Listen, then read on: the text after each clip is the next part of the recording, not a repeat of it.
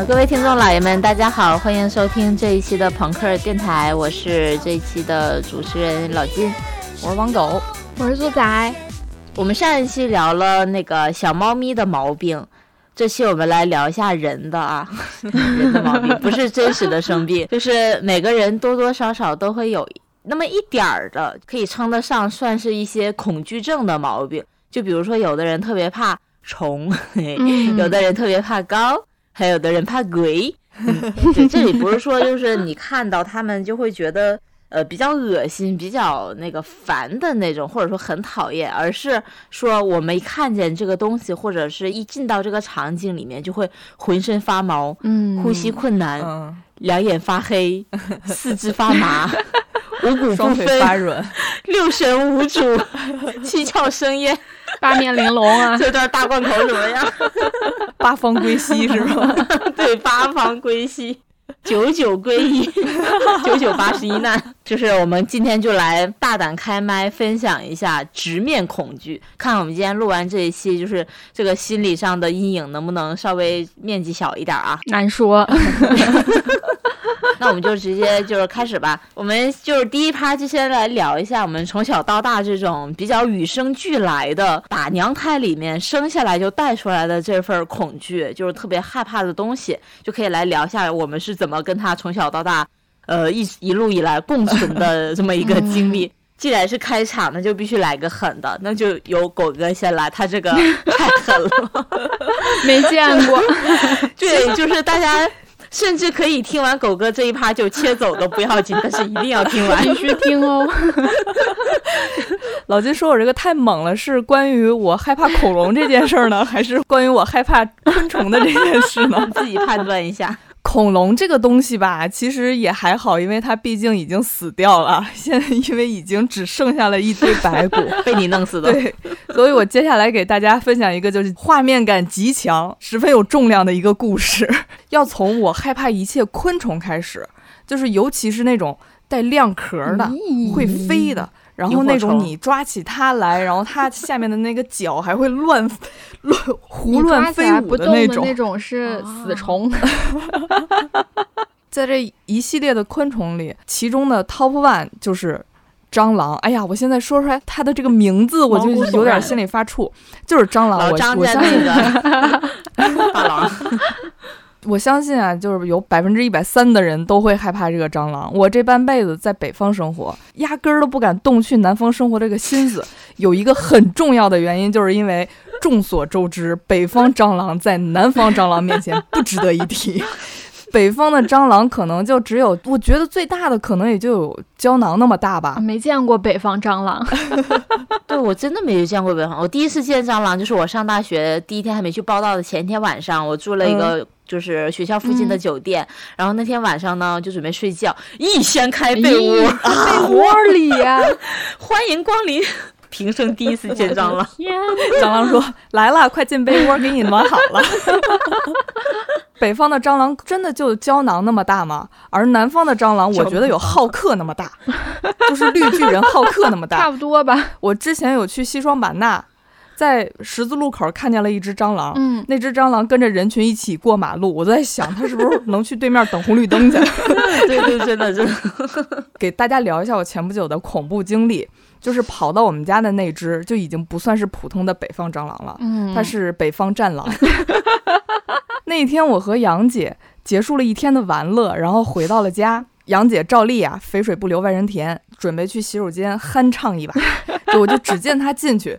然后眨眼间，她就闪现出来了，跳出来，脸都吓白了，裤子都顾不上提，就哆哆嗦嗦的告诉我说：“大蟑螂。”然后我不敢相信，因为就是我，因为我太害怕这种东西了。就家里的卫生，包括一切一切的那种死角，有可能会爬上来的地方，都被我一一剿灭。也不可能是这种大连美洲大连去 爬上来吧？我我当时脑子里就是。陈建斌的那种鬼畜中插，你知道吧？就是不可能，绝对不可能。我第一步采用了一个无视的方案，我就故作冷静地对杨姐说：“我说你别一惊一乍的，你看错了，是不是别的虫子？就像是金龟子呀什么的。我说是不是别的虫子？”然后杨姐就整理了一下情绪，特别笃定的跟我说：“说我绝对没有看错，他现在在门缝里，你你过来跟我看。”就是我们家那个洗手间是那种推拉门嘛，我就看见那两扇推拉门的中间，靠近地板的位置，嗯，探出了两条像头发丝儿一样的那种长须，哎，上下抖动，甩仿佛在探索什么。就是我，我当时我瘫了，我软了，我认命了。好，无视方案失败了。就我无助的看向杨姐，杨姐无助的看向我，然后杨姐说：“不如咱们出去住宾馆，然后今天晚上咱们俩看看房子，明天搬家。”他是想启动逃避方案，我说不行，我说放那孽障一晚上，你知道他能窜到哪儿去？到时候跟着行李一起搬新家住新屋，我说要死，这个事情要死。想的够多的，真是。谈话间那两条长须就已经从门下面瞬移到了门中间，一瞬间恨从心头起，恶向胆边生。我愤怒仇恨使我成长，给你握个手。我就直接找来了那个喷壶，我装我在喷壶里边装满了醋，我就开始冲着门缝一通猛喷。为啥装醋呢？对呀、就是我我这个人还是比较有恶趣味的，就是我之前在 B 站上看过类似，就是说这个蟑螂，我们用盐水泡它，用醋水泡它，用白醋泡它，怎么着它能，就是在这三个、三到几个这个环境里，然后哪个环境它能活得最长，哪个环境它就是一击毙命。我我我看过类似这样的视频，嗯，当时醋的效果还挺好的，我当时就装满了醋，我就开始喷他。我们家那推拉门不是那种毛玻璃吗？啊我就看见一个巨型黑影在推拉门上疯狂逃窜啊，一米八的蟑螂，一股寒意从我屁股缝儿直接窜到了我天灵盖儿。我说对不起，这个腿多就是可以为所欲为。我说怎么办呢？怎么办？感觉这个这个画面好像那个呀，《闪灵》啊就《闪灵》后边那个那个就趴他家浴室门 对，对，我说怎么办呀？我们两个含泪相视无言。这个时候我灵机一动，我说我外卖一个杀虫剂，到时候让这个外卖小哥就是送货的，就是上门的时候就顺便把他就是让让他帮着帮着喷一下，然后抓一下。就杨姐当时看我的眼神都不一样了，上一秒我是懦夫，这一秒我是拯救他于水火的智多星。焦急等待外卖小哥的时候，我们俩也没闲着，我在我在搜这个怎么捕杀蟑螂，他在看那种立刻可以签约的房子，就是第二天拎包入住的那种房子。终于，外卖小哥到了，就是开门一瞬间，杨姐就把人小哥往屋里拉，就因为太突然了，小哥就可能以为 小哥就报我们是在搞仙人跳，吓到了，吓到了。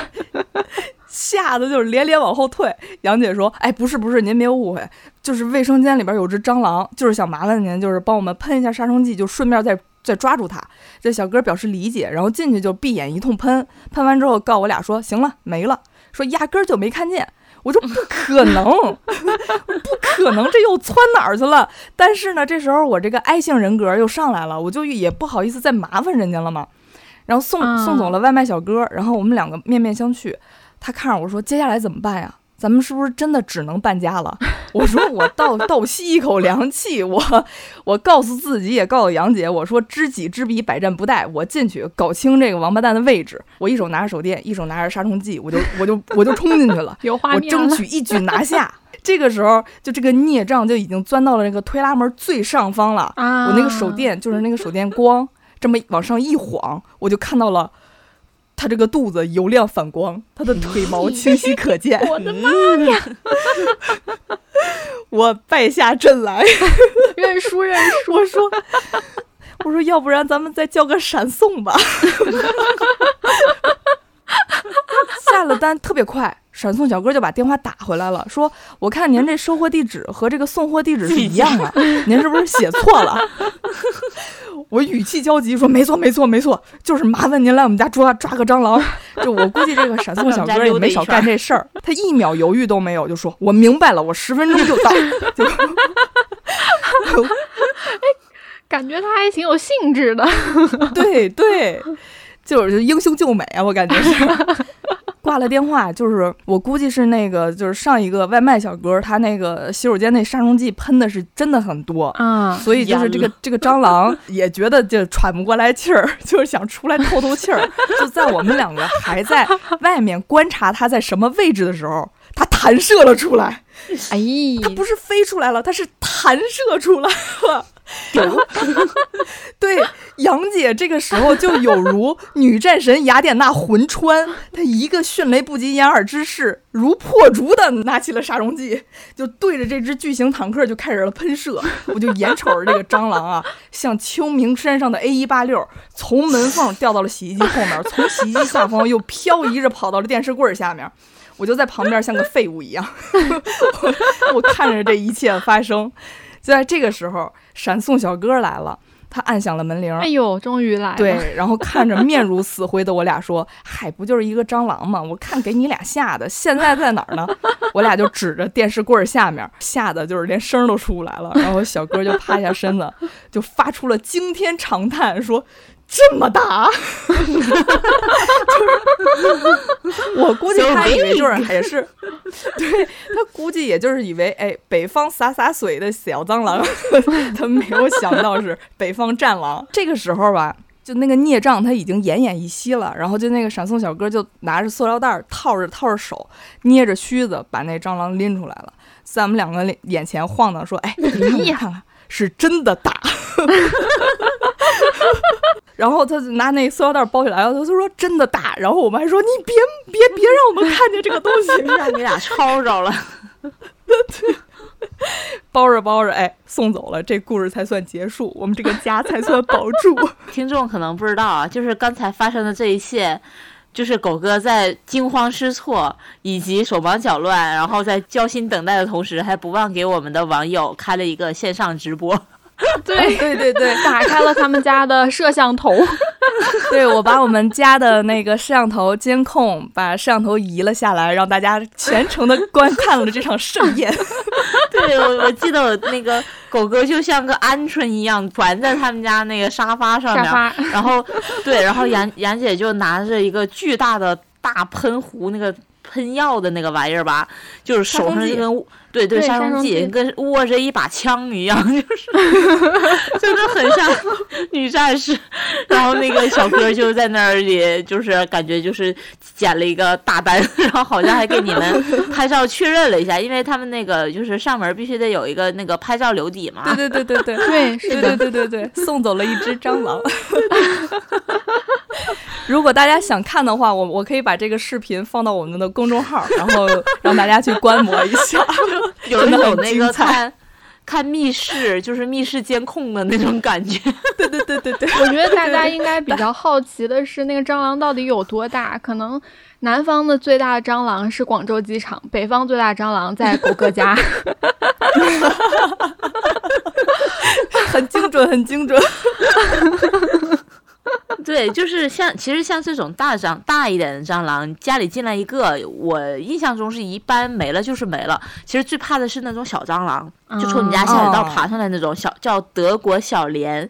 你家那是美国大蠊吗？更正你一下，呃，只有大蠊它会爬下水道，美洲小蠊它是不会爬下水道的。对，那个小蠊是从门外带进来的，门外带进来那种繁殖能力特别强，一生生一窝。对对对。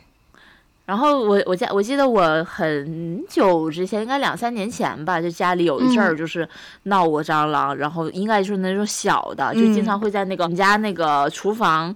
呃，洗手台下边那个下水柜子里面，就那个缝一打开，哎，就出来一个。潮湿的地方。对对对对对，就那种地方会出来一个。然后买过很多药，什么蟑螂小屋、蟑螂胶、蟑螂药，就是乱七八糟全都买过，都没用。就这里面可以给大家提供一个思路，不是广告，但是对我来说是非常有用。就是自从用了那个之后，就这么多年来再也没有过。就是去找那种有一些品牌会提供上门杀蟑螂的服务。啊，对，啊，对，而不是。那种是你家电梯小广告的。对，保时间的，就是它会那个，你买一个套餐，它会上门两次，就第一次上门之后，会根据你家这个状况先去点药点胶，而且这个最重要的是，它对宠物没有害处，就很多那个喷的东西，它那个就是家里你养猫养狗的话是有毒的，就它会保证那个宠物是无害的。然后过大概二十多天还是一个来月，我不记得了，然后会第二次杀，然后第二次之后就会彻底的斩草除根，就我家到现在一只都没有见过，就非常好用。对啊，那太好，没有广告。嗯，我也给大家推荐两个，就是去蟑螂的方法。嗯，第一呢，你可以养一只猫，就是我们家有阿狗在，所以没有蟑螂出现，只有蟑螂腿、蟑螂尸体、蟑螂残片，就是这种东西经常对，经常在我早上起来之后发现。阿狗可能觉得我饿了，给我捉一点儿，放到你的枕整整齐齐 的摆在地毯上。还有另外一种方式，就是可以买那个叫什么来着？大蜘蛛？什么高脚白鹅高脚猪？对对对，白鹅高脚猪。对，不要不要不要不要，用一种恐惧来战胜另一种恐惧，这是伤兵一千自损八百的做法。对，有一个还比较灵的，就是那个呃，应该是无穷小亮吧，他推荐的就那个硼酸土豆泥啊。如果大家感兴趣，可以搜一下，听着挺好吃的。啊，蟑螂也是这样想的啊，放到放到一些角落之类的，就可以可以去让他们吃掉，然后让他们死。我们在深圳这种地方，我反正我自己是比较习惯了，就是经常就是早上，特别是早上出门，就那个马路边儿，就我不知道是是不是因为早上特别多啊，就特别的那个树底下一片，啊啊啊！应该就是你们家那么大的一片，就是见怪不怪，从他身边平淡的走过，还甚至跟他打个招呼，就非常的非常自然。呀。对，深圳这边有的社区、有的小区，它会进行全面的杀蟑，就是那种那种行动消杀的。对你有的时候经常就走在路上，就会发现你旁边有非常多的蟑螂尸体。对，消杀了之后也是就是他们的大迁徙，他们的大逃命。嗯对，哎，真的，你家这个太神奇了，怎么就这么单不楞的就跑跑那么远，长途跋涉才大雁吗？我我我后来分析了一下，哥就可能是因为楼下的邻居有点过脏了，因为我们家楼底下那个邻居是一个囤积癖，就是对他们家就是可能过脏了，然后就导致了他们嗯他们那块的生态环境也比较卷，吃不到好吃的东西，所以就来我们家觅食了。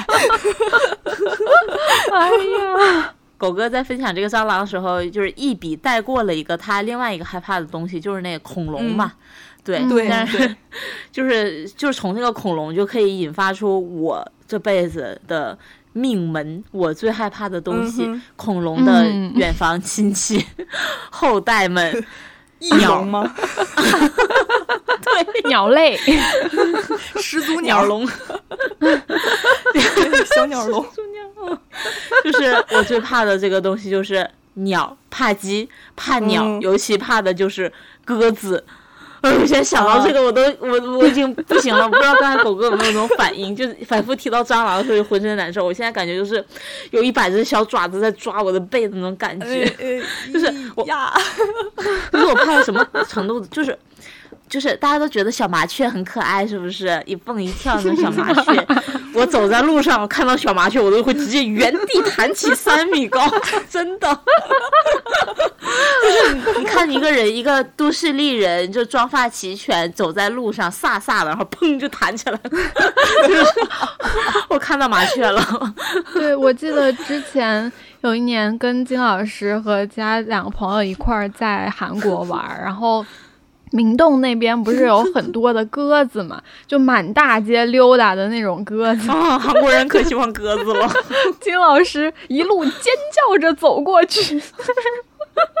就是 人家，我真感觉我在叫下去。就我我另外那个朋友，我们另外一个朋友也很怕鸟。就我们两个人就是抱头鼠窜在那个大街上，然后然后苏苏老师和二姐就在前面给我们开路，就像那个就是你知道吗？就是女明星从机场里面就是下飞机出来，就前面有很多疯狂的粉丝，赶走赶走。然后前面两前面有两个保镖，然后我们捂着头。但是这两位女明星在尖叫，我怕鸟的尖叫声不仅留在了明洞的大街，也留在了海南的农场，留在了深圳的动物园。对，也是因为怕鸟，我作为一个黑龙江人，嗯，至今都没有去过哈尔滨著名旅游景点索菲亚大教堂。就是索菲亚大教堂，还有个著名的喂鸽子圣地，哈，从来没去过。对，而且就是。就是多年前不是有那个梁朝伟去伦敦喂鸽子的那个那个梗吗？就是因为这个事儿，我就至今对伦敦这个城市毫无向往。然后我还有一次看那个之前看那个非正式会谈，就很多外国人的那个节目嘛，嗯嗯，有一个意大利的嘉宾，他就分享说，你意大利有多少鸽子呢？就是你站在路上，你要打车，对吧？打车不是招手伸手招手这么一伸手，哎对，鸽子就斜一胳膊，我的妈呀不行，我真的是就想到鸽子这两个字，我已经就是开始炸毛了。我有一年跟那个踹老师，嗯，我们一起去广州长隆动物园儿，嗯然后我们去看就是那个动物表演，它不是那种会虐待的动物表演啊，就是去嗯展示一些动物。它那个是像非洲大迁徙似的，对对对对对对，这种嗯。然后我们当时坐在那个观众席上，左边、右边的那个柱子上就有类似一个圆环的东西。踹老师当当时还是就是一脸天真的问我这个圈儿是什么，我说可能是一会儿有鸟再从从这儿穿过去吧。没没想到啊，我一语成谶。我们当时看着 看着，左边一群火烈鸟晃着脑袋出来了。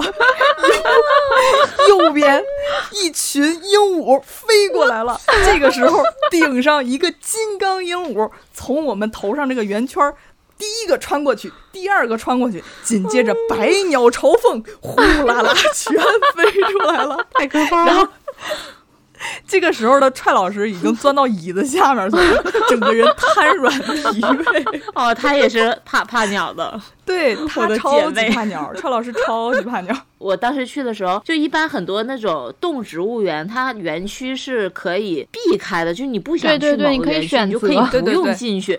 但是长隆不行，你啊你要去到那个什么园区，你必须那是必经之路，就你怎么走，无论走什么路线，你都必须穿过那个百鸟园。对对对对对，和谐的生态大环境，要吐出来了。对，而且它那个 长龙是那种比较野生的嘛，它是野生动物，不是那种关在笼就是子边都有那种饲养员，对对对对，然后站在它手上站个鹦鹉，就让你去。互动。对，就完全没有遮挡，就在你脑袋上飞来飞去的那种，哇！就别人的噩梦是梦见鬼，我的噩梦就是被鸟类包围。我经常 经常梦到那种，就是我站在什么一个大森林里，还是什么广场上面，就一群鸟就朝我扑来，然后我无路可退，然后就直接被吓醒，就是那种经历特别有压迫感是吗？对我没有做过其他的噩梦，就是我唯一的噩梦，而且经常会梦到。嗯但是一就一般人说，就是你长大怕什么，都是因为你小时候有心理阴影嘛，就是被伤害过啊什么的。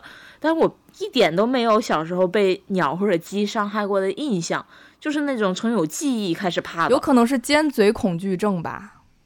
但是我觉得尖嘴是一方面，然后是主要是那种流线体，你知道吗？就是那种。嗯，嗯，就是那种嗯，你还记得你聊过小龙人儿里面的鹦鹉婆婆吗？哦，是因为她吗？对对对对对啊，有可能，哦有可能，有可能。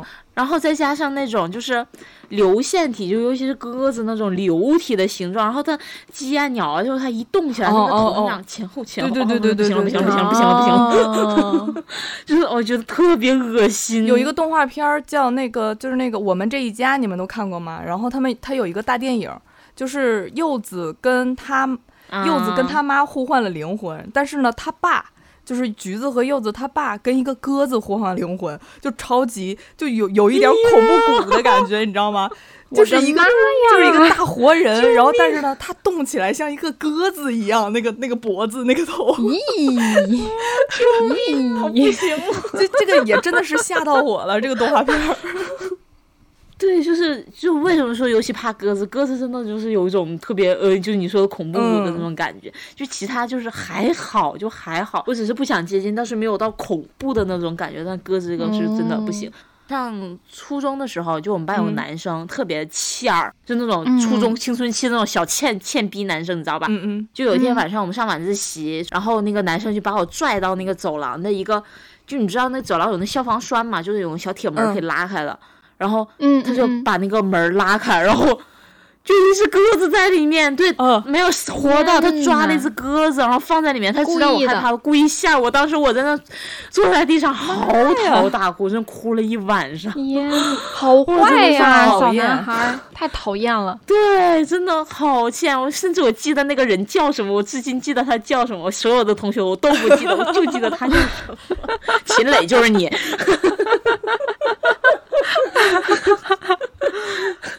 还有很小的时候，就是去乡下，我姥姥家住乡下嘛，嗯，就白天大人都出门了，我一个人在家，就放暑假什么的，可能是门开着。家里突然飞进来一只燕子，就很多人都说家里飞进来燕子是那种什么喜庆的象征。我操！当时把我吓得，把我直接把我吓到那个就是里屋有那种放那个杂物的仓库里面，一整天没出来，没吃没喝 没上厕所。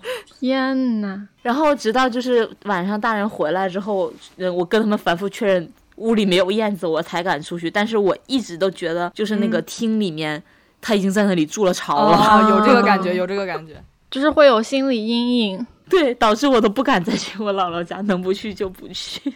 然后我去查了一下，就是说恐鸟症它一般是归类到叫做呃特定恐惧症，就是你对其实狗哥那个也有点像，说对某一类特定的物体有那一个族群特别的恐惧，所以就是我们这种恐鸟症对于鸟，甚至是与鸟相似的鸡啊、鹅啊动物都有着那种异常的不符合常理的恐惧，就是别人都觉得这个不就是。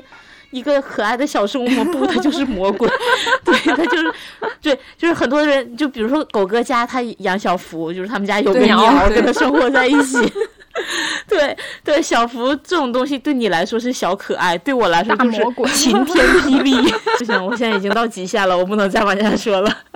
说老师来继续来分享你的这个哈塔的吧。张金老师说，小福对他来说是晴天霹雳，那对我来说，霹雳就是晴天霹雳。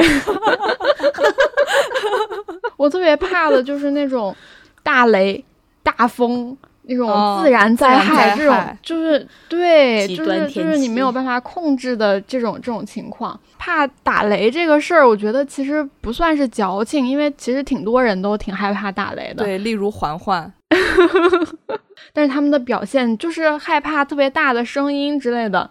嗯，就是你这种恐惧是抑制不住的，那种条件反射。对，因为雷它主要分成闷雷和炸雷嘛。嗯，就是我我不管是什么雷，我都怀疑。上辈子自己是犯过什么十恶不赦的大罪，对，老天就要来劈我，然后那个雷来收你了。那个那个雷就是追着我走的，闷雷来的时候就是一点一点一点的来逼近我，老天爷找到我了，马上就要下来了。然后炸雷就就不用多说，就是那种突然炸开的爆炸声。有的时候还有那种天摇地动的感觉，下一秒就会劈在自己的头上，真的很 恐怖，很吓人。传下去，苏苏是根避雷针。哎，我真的很害怕，就是那种打雷的时候，我一般都不出门的，我也不会靠近窗户呀、什么阳台啊这种地方。就万一万一人在室外有打雷的时候，我绝对会找一个室内待着。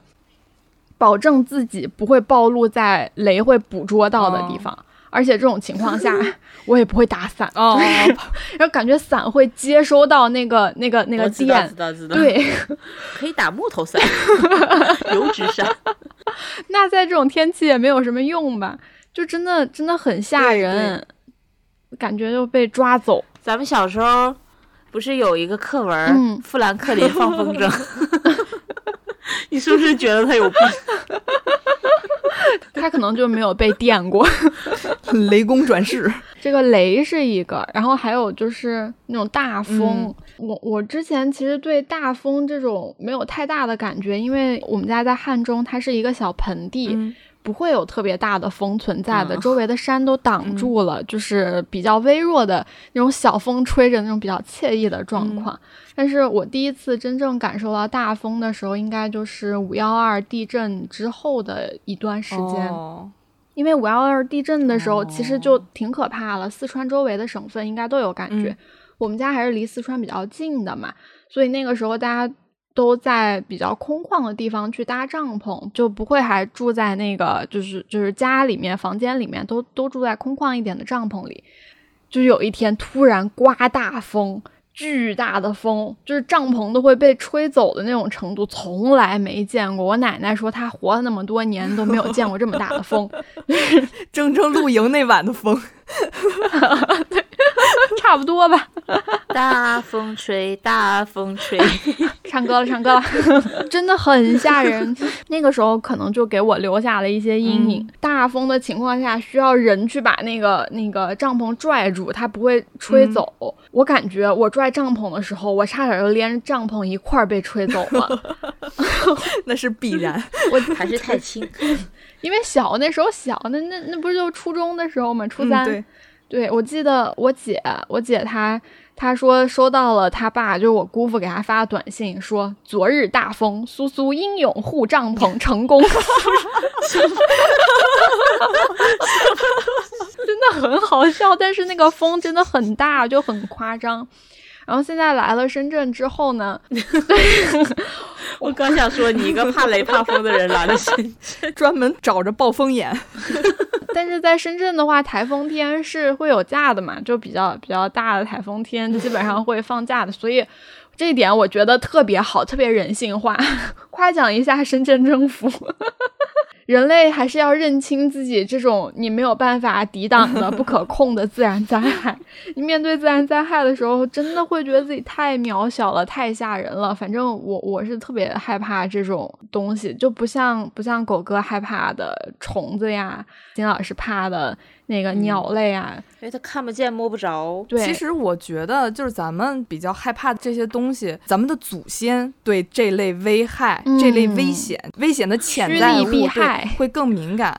我的祖先是鱼，就是那种从海里面伸出头叹口气，然后被鸟捉叼走了那种。你像是昆虫啊，然后是蛇呀、什么蜘蛛啊这种东西，就是它们具备一些毒性，然后对人类会有有伤害，或者是呃有有传染病什么的，祖先就会对这些东西会更敏感嘛。像是苏苏这种自然灾害也是会危及生命的吧？像金老师这种，有可能是他的祖先被鸟伤过，被鸟整过。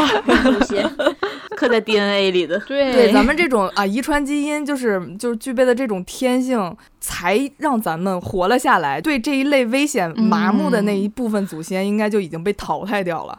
我们是留下来的那一类人。吓死了是吗？刚才聊的是一些比较具体的东西吧。呃，其实我们大多数人就生活中除了这些比较具体的东西，还会怕一些场景。就比如说，你处在一种环境，或者说，呃，想到一个东西，就会感到特别不安或者害怕。最常见的就比方说是社恐，对，就你们俩都有的这个，哎，社恐，对，就是可以说是大家在社会化的这个过程中和社会生活或者人际关系直接相关的，就是得上的这些呃毛病。对，可以在这里再展开讲一讲，就是我们都有什么一种这些特定的恐惧症吧？嗯。我先说一下我这个恐惧症吧，对，就是我不知道用这个词描述准不准确，因为我实在没有找到一个对症的词，就暂且叫它被迫害妄想症吧。但是其实被迫害妄想症，准确的来说是觉得有人要害你，觉得总有刁民想害朕，对对，总有刁民想害朕这种，就是对周围人不信任的那种不太安全感，就不相信人类，就在而且在临床上已经算是精神病的范畴了。我总结应该就是脑内戏比较多，就比方说在家里坐着，听到楼上有人在挪东西，就总感觉这个天花板要砸下来了啊。然后每天早上出门走在路上，总觉得家里煤气是不是没关啊，窗户是不是没关啊，甚至是说我家这个灯没关，我都感觉它可能在家里会爆炸。走在路上就过那个斑马线，就绿灯的大家一起过斑马线嘛，就总感觉走那个走到一半，就旁边有一个车就会突然冲过来，就危机意识特别强。就包括我们第一期在录播客的时候，我有说过那种，就害怕被那个地铁门夹。嗯，对对对，就是一定要看着那个门在我眼前打开，我才敢走上去。就包括像每次坐那个坐飞机之前，脑子里都不自觉的开始唱让我搭一班会爆炸的飞机。就是真是不受控制，每次坐飞机那个要起飞了，就是系好安全带，收起小桌板，我脑子里开始唱这首歌，就是老给自己加戏。苏老师有吗？这种类似的恐惧症？我这个跟金老师这个不太一样，我其实就是密集恐惧症，哦，应该还是挺挺多人有的。对，就是看不了整齐或者是不整齐的那种密密麻麻排列的几何图形。啊，整齐的也不行，整齐不会觉得很舒适吗？不行，不行，但不行，不是它要。加上这种密密麻麻，所以就会很难受。那你可以看棋盘格的东西吗？可以，可以，这种还好。就是 就是我的密孔，它其实也不是就是随时随地有有那种排列的就有。你坐飞机到深圳机场的应该都知道，深圳机场好像让很多密孔的朋友当场死了，但其实我还好。好，我的密孔主要是针对那是对得多密呀、针对就是比较小面积整齐排列的嗯几何图形。哦，比如说呢，我我不知道你们现在脑子里面有没有画面啊？我觉得我已经有了。呃比如说啄木鸟啄过的那种树，啊，就是哎呀，你不是你你 你不是树是啄木鸟，我的恐惧点是在啄木鸟，对不起。对，然后还有一些时间比较久，被风吹雨打过，形成很多那种小孔的岩石。哦就是啊啊，密密麻麻那种感觉，哎呀，我单单是描述就哦。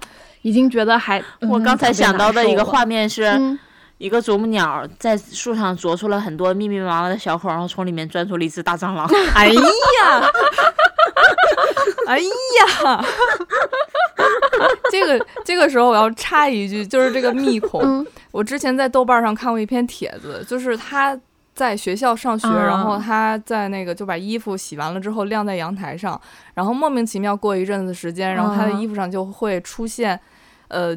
几排吧，哎呀，我现在嗯嗯脸都开始有点起鸡皮疙瘩，就是出现了几排，就是很规则的那种 方块儿的排列，然后就是就很很规则，就是一小片一小片的，就小小方块儿这种很规则的排列。他很纳闷儿嘛，然后就发帖问这是这是怎么回事儿？评论区就有人跟他说这个是衣蛾，衣服的衣，蛾子的蛾，衣蛾的卵。它在你的是就是衣服上产了这种很规则的卵啊，咦，咦，好几排很规则啊，这真的很难受。难受，真的很难受。就是这种，就是阴影。对对，嗯，我的阴影，或者说我密孔比较比较严重的，就是一个来源，可能就是我小时候有一次嗯。做梦，就还挺小的时候，梦到手上长了很多，哎，说说起来我就觉得有点恶心，就梦到手上长了很多凸起大概五毫米，嗯。直径在五毫米到一毫米之间，整齐排列的红色柱状小血块好吓人啊！就是那种都好像那个整整齐齐，杨梅，不是不是杨梅，它它是那种红色柱状小血块儿，然后中间间距也可能有个，哎呀，我难受，间距有个两三毫米，对，就一颗一颗一颗一颗排的很，哦，好难受，我现在想脸颊都难受麻了。我们这一期是是给自己找难受。就是二十多年的阴影，我不知道我为什么做梦会梦到这种、嗯这种东西，可能是因为小时候就是跟跟姐姐啊、跟哥哥啊他们一块儿看了什么恐怖片，我不知道，反正某一些有一些这种镜头就刺激到了我的大脑。哦，然后晚上就做了这个梦，这个真的真的是我二十多年的阴影，我想起来就觉得太可怕了。嗯，我我还记得我当时做这个梦醒来之后，我就想把自己的手哎剁了，我反复的看自己手，确认没有，太吓人了，太难受了。你是不是从小就看伊藤润二，对，伊藤润二他就很很密密麻麻想这种奇奇怪怪的东西？对，所以我就是我，我现在看伊藤润二，我都只能我我就是忍着难受，翻翻特别快速，把那几页有让我不适的东西速度翻过去。我就是看伊藤润二看多了之后，感觉密孔的症状好了很多。我发现咱们这个奇奇怪怪的症状都是小的时候瞎看八看，然后作孽终生。我的小时候，我小时候就是，呃，刚刚我就想到，我特别恐惧什么？它没有一个很明确的一个名词吧，就是精神污染，你们知道吗？嗯，精神污染。啊知道我们现在看那些鬼畜啊，或者什么，就是很早期那个时候，就是网络很开放的时候，就是我们什么都能看到的时候的那种日本传来的那个 精神污染，就是有一个特别有名的一零四九二的一个精神污染，就是那个女的好像是某个邪教的一个发言人吧，就把她整个人鬼畜了。前几批的话还还很正常，然后到后面的话，她的那个眼睛还有她的嘴就竖起来了，然后慢慢的她的两个眼睛就变成了嘴。竖起来的嘴，嗯，就是处理的那种。对它就是让你在观看的时候，就是它把它的这个整个的这个人的外形，把它变得过于复杂、不规则，就过于的扭曲，然后配上一些类似噪音一样的那种背景音乐吧，啊，然后就嗯，就让你不适，就很不适，就邪点，这种精神污染也不太行。我对我来说，嗯。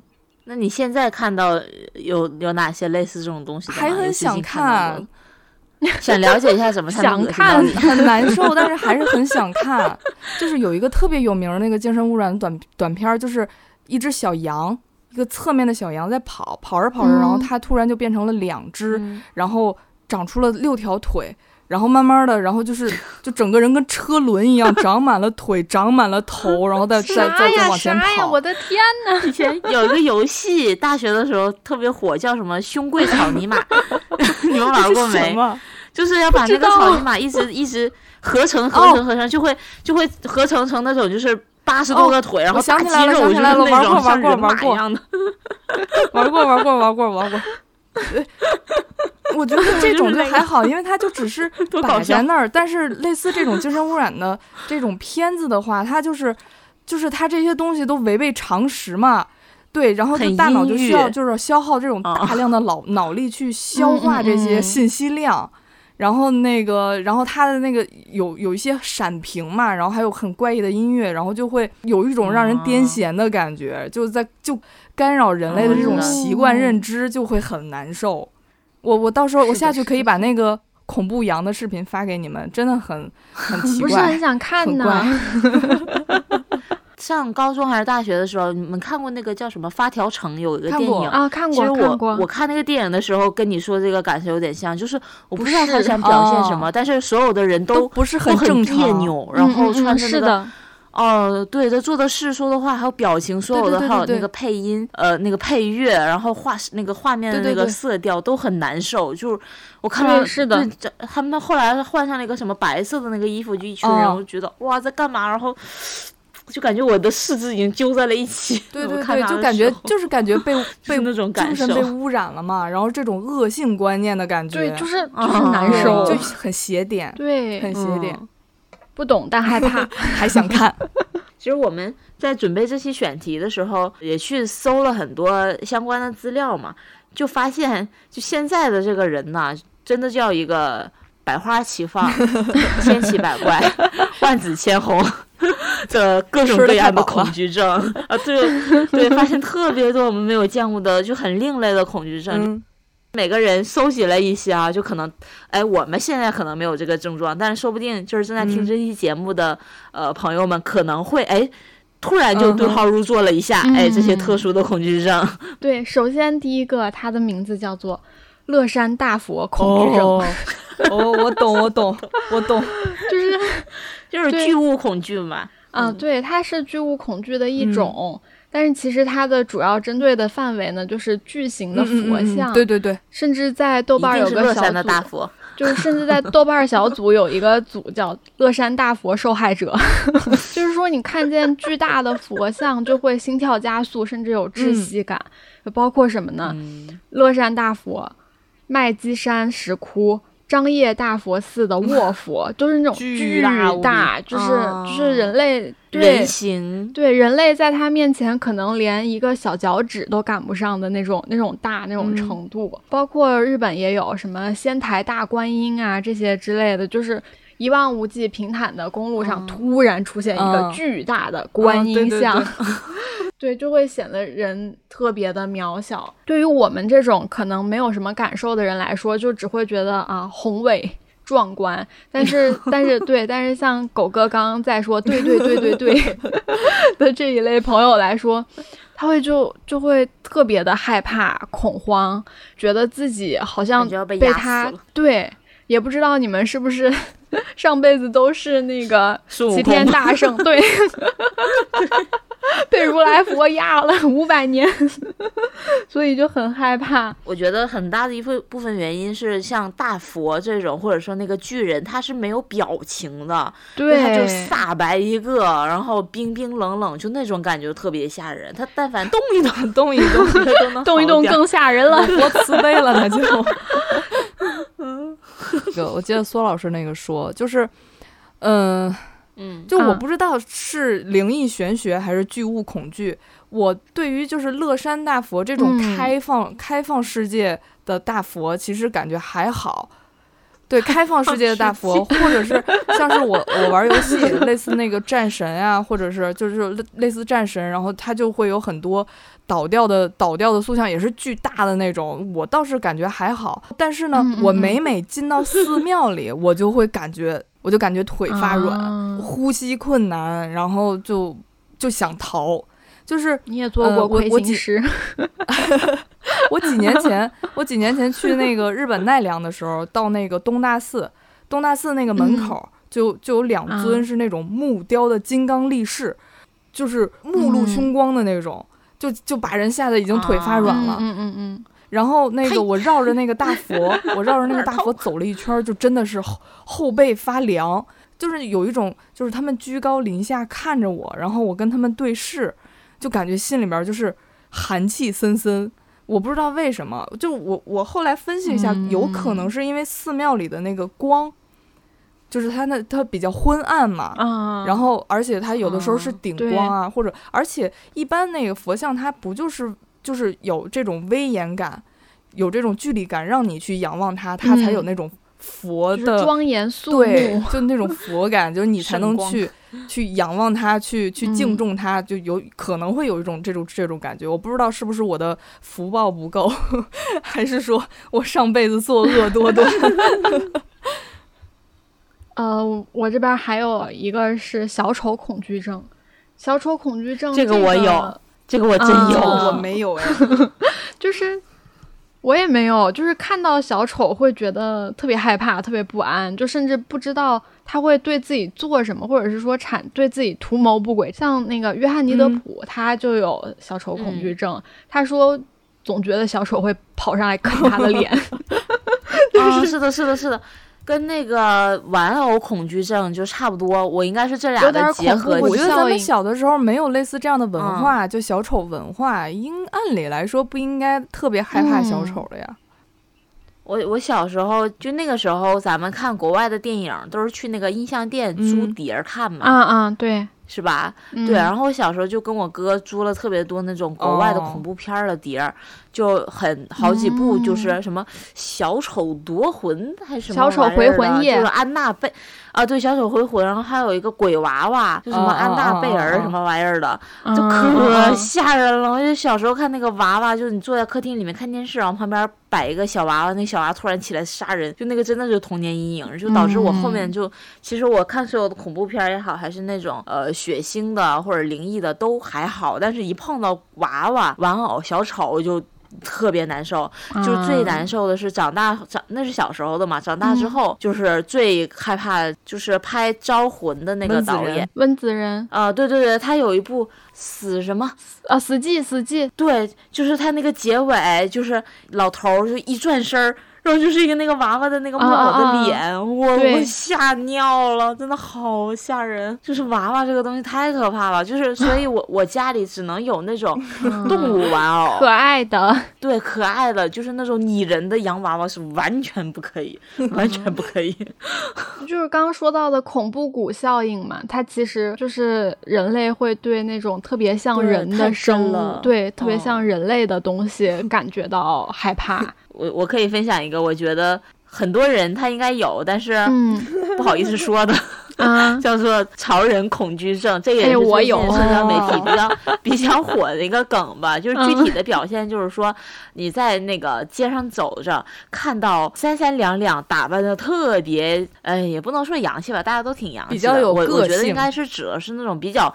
对，比较亚的那种，对比较亚的那种，就是像我似的染一大粉头发，大花臂，然后穿个鼻环儿，比较与众不特别辣同，妹引人风注目。对对对对对，就是明显就跟旁边人不一样的那种风格的嗯潮男潮女，就会不自觉的想避开，而且就是跟你擦身而过的时候，你根本就不敢看他的眼睛，不敢注 视他。嗯 然后这是一种表现，然后还有一种表现就是说，呃，你去那种潮牌的门店、酒吧，呃，对这种比较前卫的酒吧，甚至是那种奢侈品的门店，你都觉得不太好意思进去，觉得这个地方跟我格格不入，就是场，对对，就是这种场合就想特别想要避开。然后嗯再一个表现就是看到那种就是特别自信放光芒，在街上会凹各种造型，咔咔咔在那摆拍的啊，那个帅哥美女们，就是也会觉得很不自在，就是也想嗯很想逃走。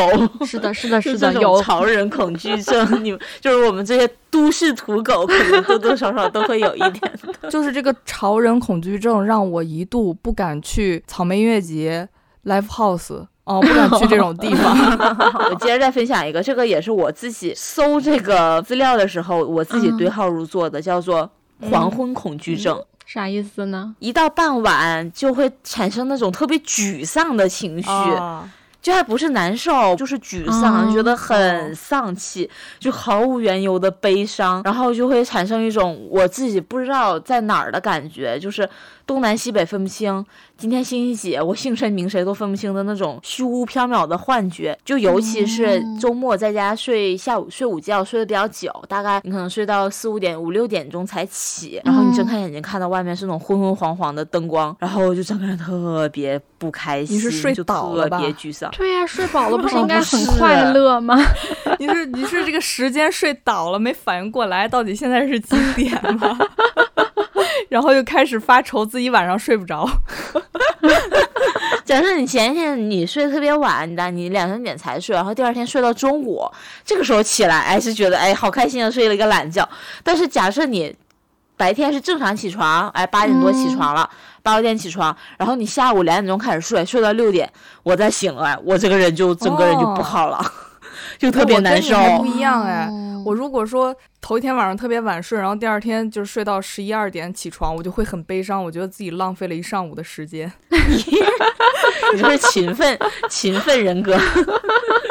我刚才说的那种幻觉，就是我真的分不清今天是星期几，然后我所在的城市是哪儿，然后嗯我叫什么，我的家人是谁，完全就像一个大失忆的状态，然后就得严重啊！告诉自己赶紧起来，赶紧起来，吃点东西，对对，喝点东西，然后清醒清醒，看点什么东西。所以我就尽量的避免在周末下午睡觉，就为了避免这种情哦况发生是。觉得这一天怎么就这么过去了的难受吗？哦，不是，不是，不是，完全不是，就是那种嗯没有来由的幻觉，就是纯粹的幻觉。悲伤的感觉。查过，它是也是一种，呃，比较罕见的焦虑障碍。嗯对，嗯应该就是你潜意识很深、很深、很深层次的，就被被埋得很深的一种焦虑障碍，只有在一个特定条件下会触发的。嗯刘若英。嗯，她在采访中也说过，她有这种病，然后也比较比较难受，就给自己带来过一些困扰了。哦对，然后我还要分享一个，这个就有点牛逼，嗯。就是所有人都有，没有你就不是人，叫做星期一恐惧症。真的有哎、我我是因为他的症。状和黄昏，他的症状和黄昏恐惧症一模一样，你就代入吧，一模一样，跟我刚才说的一模一样，很悲伤，分不清方向，不知道确实所自己所有人都会福难过。对我原来是做什么的？我要不要再继续做那份工作？为什么要继续这样的生活？改一个名字，叫做周日晚恐惧症。这个症状从周日的晚上就开始了。pre 恐惧，我觉得，我觉得这个，我觉得这个星期一恐惧症可以纳到这个广场恐惧症里面，就是广场 恐惧症，害怕外出，害怕到人很多的地方，害怕乘坐交通工具。哦那哦，那应该有场所码恐惧症。前面光是分享嘛，就是不太符合我们这个节目的一个一个结构，所以我们还最后还需要强行升华一下，就每当这个时候都必须得上点价值。那今天就有请我们的王狗王升华来升华一下，欢迎欢迎看他欢迎，能生出什么东西。生出什么东西？我给大家升华一个不算升华的升华。这期做功课下来啊，我就觉得大部分的恐惧是源于咱们人类的一个原始恐惧，也就是本性嘛。就像拿那个密孔举例，嗯。洞洞啊，然后是对于就是这种未知的一个恐惧，然后密集是咱们这种个体去对抗这种群体的一个恐惧，都是咱们这个人、哦 这个物种去就是个岁月累积下来的，就是我们每个人都可能会有这种基因对我们每个人身上都可能会有这种基因。嗯。然后呢，心理学上有一个呃说法叫做脱敏，就是说我们越害怕那些东西，然后你就要让自己去，越要让自己去适应它，然后鼓励自己就直面内心的恐惧嘛。然后呢，我就觉得这是扯淡。对？我就觉得这是扯淡。就是举个例子，就是说，哎，咱们看到了有人发，就是类似什么莲蓬乳啊、空手指的图啊，直面自己恐惧，给自己内心去一些积极的心理暗示，别扯淡了、把啊。这是拉对，黑。一边告诉自己这都是假的，一边浑身发抖犯恶心。再比如说。我惧怕昆虫，我不仅要和它共存，我甚至还要跟它和谐相处，不可能。就是有，就有的人对有的人有死亡恐惧，对不对？你总不能说劝人家去，哎，你多死几回，死一死，你去死一死，死多了你就习惯了，扯淡。我就说，我就想，就是就是跟大家说，就是避免，我觉得啊，避免才是良计，不要去想着克服，对，我们要永远的避 开逃。避可耻但有用。对，我们要永远的避开，否则就是精神上的损伤。就我们是基因的产物嘛，我们的思想不受基因的控制，但是我们的基础情绪、我们的欲望都是受基因控制的。就是恐惧和害怕是不一样的，恐惧是先天的，害怕可以后天去形成。就除非和自己牛逼到我们能改变自己的基因序列，把咱们就是恐惧的这一趴儿哎摘掉，否则这种什么嗯脱敏疗法、暴露疗法就是都是扯淡。我的升华到此为止。好，我总结一句，这个狗哥刚才这一段升华的发言，归根结底就是一句话：这辈子都不会来深圳。对，来深圳就得经过深圳机场那个密密麻麻的 大厅，然后遍地的蟑螂。我觉得吧，就是一些恐惧症，大部分都不太会影响到我们的正常平时的生活和工作，但是对呀一般都不太会影响。但是就是确实还是有一些会影响到工作和生活，可能我们这里面举例没有那么的全面吧。但如果说影响到你的生活工作，就是你无法避开，你必须跟他接触。就如果真的很影响到你的生生活的话，还是要适当的咨询一下专业的心理医生，嗯或者是精神专业的精神科，嗯然后就是能够找到寻求一些药物啊，或者是一些干预的疗法，能让你尽量的降低一点点吧。对，如果像我这样怕鸟，哎，那我就不去主动接触鸟就好了呀。天下有那么多动物园，我非得去那个带鸟的吗？对吧？我就不去嘛。对，就天下太平，不用过于担心。对，没没关系的，大家都有点怕的，是吧？对。对，那之后就嗯，祝大家那个生活愉快，健康常在。对，跟恐惧 say 拜拜。行，那我们这一期节目就到这里啦，我们下期再拜拜见。拜拜？比比你在我意识放，好像又为什么？你在我电脑看什么？你在我花园挖，都要买什么？随你陷害我、虐待我、掏空我、炸掉我，其实我很清楚，不过没说。只要答应我，你对我无论做过什么，绝不在他身上做。请还顾